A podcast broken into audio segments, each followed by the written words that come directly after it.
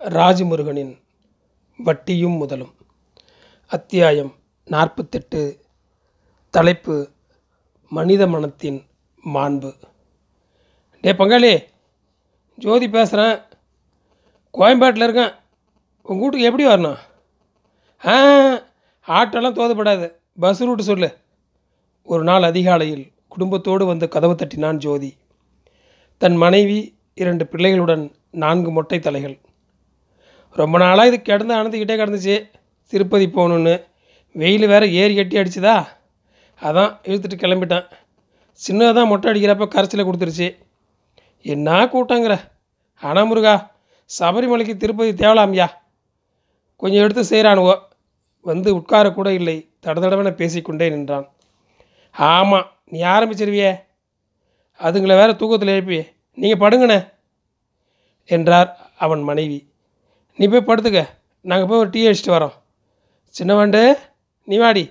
மாமனுக்கு good morning சொல்லு. மாமன்கிட்ட சாக்கப்பர் கேளுடா. டீ குடித்து விட்டு வருகிற வழியில் இட்லி மாவு வாங்கினேன். என்னங்கடா இது? தண்ணியும் பாக்கெட்டில் கொடுக்குறான் இட்லி மாவும் பாக்கெட்டில் கொடுக்குறான். உங்கள் வாழ்க்கையே இப்படி பாக்கெட் பாக்கெட்டாக போயிட்டுருக்கேடா. அரிசியும் உளுந்து ஊற போட்டு நாமளே அரிசி திங்கிற மாதிரி வருமா ஐயா? அதுக்கு கூடவா நேரம் இல்லை என சிரித்தான் ஜோதி. நான்லாம் ஆறு வயசில் தான் பள்ளிக்கூடம் பக்கமே போனேன். வாழ்க்கையில் சந்தோஷமாக தானேயா இருக்கேன் ரெண்டு வயசில் எல்லாம் புள்ளிவில் கொண்டு போய் எதுக்கியா ஸ்கூலில் விடுறீங்க? இதுங்களை அஞ்சு வயசில் தான் ஸ்கூலில் சேர்க்க போகிறோம் அதுவும் அரசாங்க பள்ளிக்கூடம் தான். அதுங்களா கற்றுக்கும் யா? என்றான். எங்கள் வீட்டு பாப்பாவை ஸ்கூலில் விட போகும்போது சாயங்காலமாக மெரினா பீச் போனார்கள். அவன் பஜ்ஜி வாங்கி தந்தபோது அவன் மனைவியிடம் மின்னிய வெட்கம் ஒரு இன்ஸ்டன்ட் காவியம். பிள்ளைகளுக்கு பலூன்கள் வாங்கி தந்து அண்ணா சமாதி எம்ஜிஆர் சமாதி காட்டி சந்தோஷமாக திரும்பினார்கள். வருகிற வழியில் சகுனி பட போஸ்டரில் கார்த்தியை பார்த்துவிட்டு சிவகுமாரோட ரெண்டு பசங்களும் நல்லா வந்துட்டாங்கய்யா. இடம்லாம் வாங்கி போட்டிருக்காங்களா? ஏன் பங்காளி ரஜினி இப்போ இங்கே இருக்காப்லையா? இல்லை இமயமலை போயிட்டாப்லையா? அண்ணே ஆட்டோ அம்மா வீட்டு வழியாக போகுமா? பிள்ளைகளுக்கு காட்டுவோம். எல்லா பயங்களும் நாம் தான் முதலாளி. வரும் வரை இருவரும் நான் ஸ்டாப்பாக பேசிக்கொண்டே வந்தனர். சந்திரா பவனில் சந்தோஷமாக மசாலா பால் குடித்தார்கள். குழந்தைகளுக்கு பொம்மை போட்ட வாட்டர் பாட்டிலும் டிவி கவரும் வாங்கி கொண்டார்கள். இரவு கோயம்பேடில் அவர்களை பேருந்து ஏற்றிவிட்டு திரும்பிய போது மனசு ரொம்பவும் லேசாகி இருந்தது. ஜோதி என் செட்டு தான் அவனை பார்க்கும்போது எனக்கு ஆச்சரியமாகவும் பொறாமையாகவும் இருக்கிறது. அவனுக்கு இந்த நகரம் குறித்து வசதி வாய்ப்புகள் குறித்து எந்த பிரமிப்பும் இயக்கமும் இல்லை. யார் குறித்தும் அச்சமும் இல்லை. வாழ்க்கை பற்றிய சிக்கலோ குழப்பமோ இல்லை குயுக்தி இல்லை. மனைவி பிள்ளைகளை அப்படி நேசிக்கிறான். மிக எளிமையாக சந்தோஷமாக இந்த வாழ்க்கையை அணுகுகிறான். எதையும் அடைந்து விட வேண்டும் என்கிற வெறி அவனிடம் இல்லை. யாரையும் புறந்தள்ளி விடுகிற கவிழ்த்து விடுகிற எத்தனிப்பு இல்லை. அவனைப் போன்ற வெள்ளந்தியான சந்தோஷமான அமைப்பு எனக்கு இல்லையே என்கிற வருத்தம் என்னை தின்கிறது. பங்காளி வந்து சேர்ந்துட்டான்.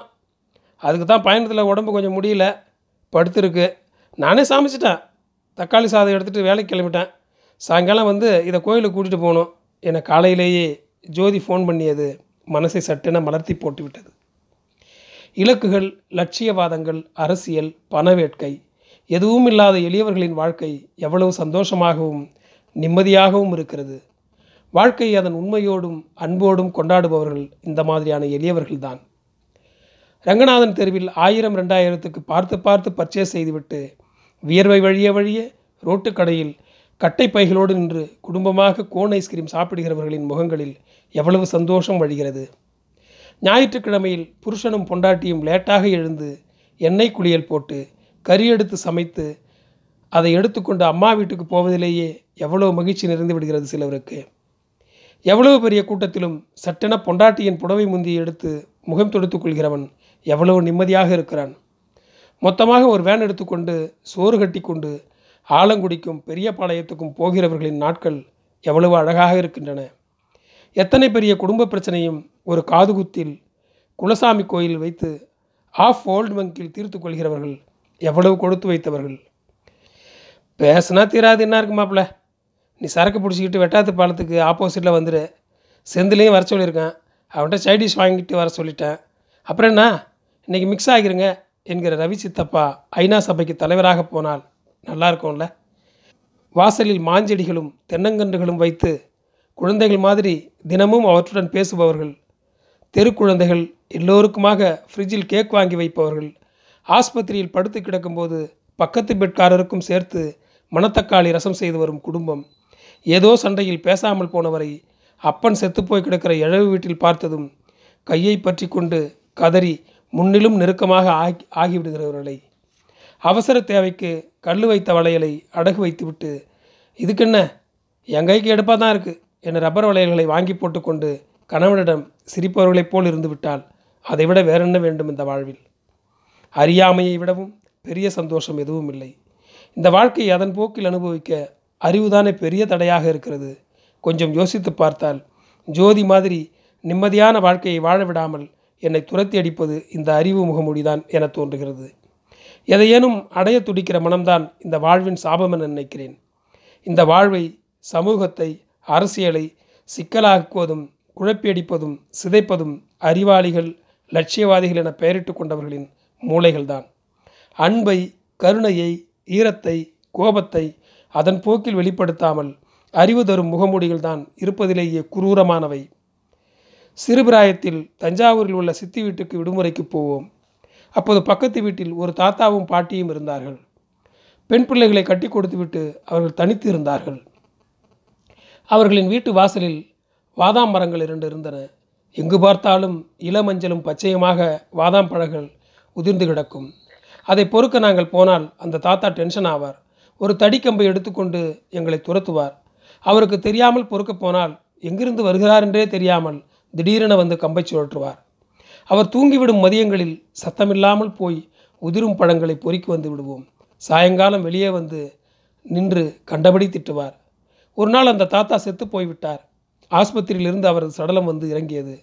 எல்லா மகள்களும் வந்துவிட ஒரே கூட்டம். அப்போதுதான் அவர் செத்துப்போனதே தெரியும். இரண்டு நாட்களுக்கு பிறகு மறுபடி யாரும் இல்லாமல் வெறுமையாக கிடந்தது அந்த வீடு. அந்த பாட்டி வந்து வெளியே விளையாடி திரிந்த எங்களை வீட்டுக்குள் அழைத்து போனது. உள்ளே ஒரு ரூமில் பாதி அளவுக்கு வாதாம்பழங்கள் குவிந்து கிடந்தன. இந்தாங்கப்பா எடுத்துக்கோங்க. தாத்தா உங்களுக்கெல்லாம் கொடுக்க சொன்னார். என்றபடி பழங்களை அள்ளி அள்ளி எங்களிடம் தந்தது அந்த பாட்டி. அவருக்கு ரொம்ப வருத்தம். உங்களெல்லாம் அடிச்சிட்டோமேன்னு. ஆஸ்பத்திரியில் இருக்கும்போது ரொம்ப வருத்தப்பட்டார். இனிமேல் நீங்கள் வந்தால் அடிக்காமல் வாதாம்பழம் கொடுக்க சொன்னார். பயப்படாமல் வாங்க என அவர் சொன்னதன் கணம் அப்போது புரியவில்லை. இப்போது அது எவ்வளவு பெரிய அற்புதம் என சிலிர்க்கிறது. சாகும்போது குழந்தைகளிடம் மன்னிப்பு கேட்கும் ஒரு மனம் ஒரு எளிய மனிதருக்கு தான் வாய்க்கும். புத்திசாலிகளுக்கு ஒருபோதும் வாய்க்காது. அப்படி ஒரு மனம் வாய்த்து விட்டால் அதைவிட கொடுப்பினை ஏது?